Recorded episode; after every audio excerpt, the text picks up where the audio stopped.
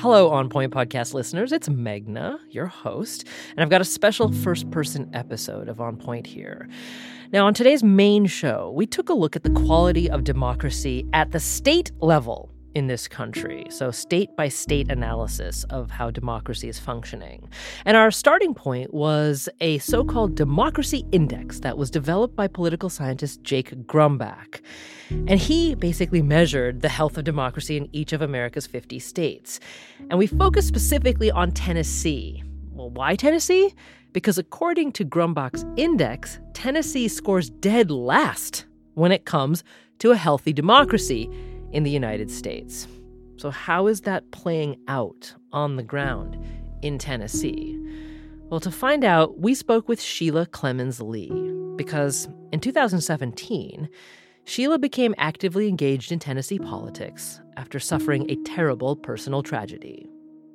Six years ago, my son, Jocques Clemmons, was shot three times in the back by a police officer by the name of Joshua Lippert.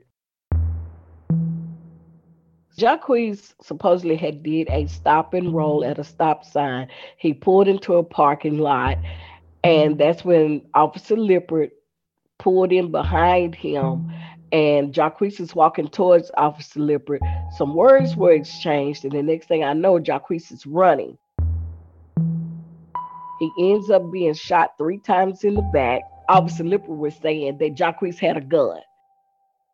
I know that he didn't have a gun.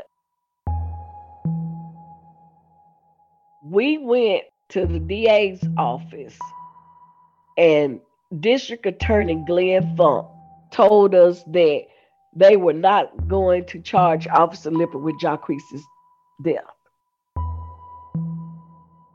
He said that there were no fingerprints, no DNA on this so-called gun that Jocques was supposed to have had. If you got the gun, why wasn't his fingerprints on it? Why wasn't his DNA on it? So we band together. We did a lot of town halls to educate people. We gave them the numbers of how many people had complaints and have been killed from police officers. So we started talking about getting a community oversight board we went out, we walked the streets, we did everything. And the FOP, which is Fraternal Order of Police, they were trying to stop us every step of the way. So we got the signatures, and on November 6th, we were able to go and vote on a community oversight board. And we won. The people won. The people of Nashville won not by a small margin, but by a large margin. Six years later, or five years later, after the board was established, we find out that the lawmakers are trying to do away with the Community Oversight Board. And this came right after the Tyre Nichols murder that happened in Memphis with police officers. So the lawmakers passed this bill, and it is currently sitting on Governor Bill Lee's desk, waiting to see if he's going to sign it or veto it. We were the ones who voted it in, and I would think it would take the people to vote it out, not not lawmakers. This has nothing to do with them. That's Sheila Clemmons Lee. We also talked with Greta McClain about this issue, and we spoke with Greta particularly because she is a former detective in the Nashville Police Department. She was in the Adult Sex Crimes Unit. She was also part of the coalition that fought for a community oversight board to watch over the Nashville police. Sadly, our state legislature has decided that the will of the people who voted overwhelmingly for community oversight boards in our communities.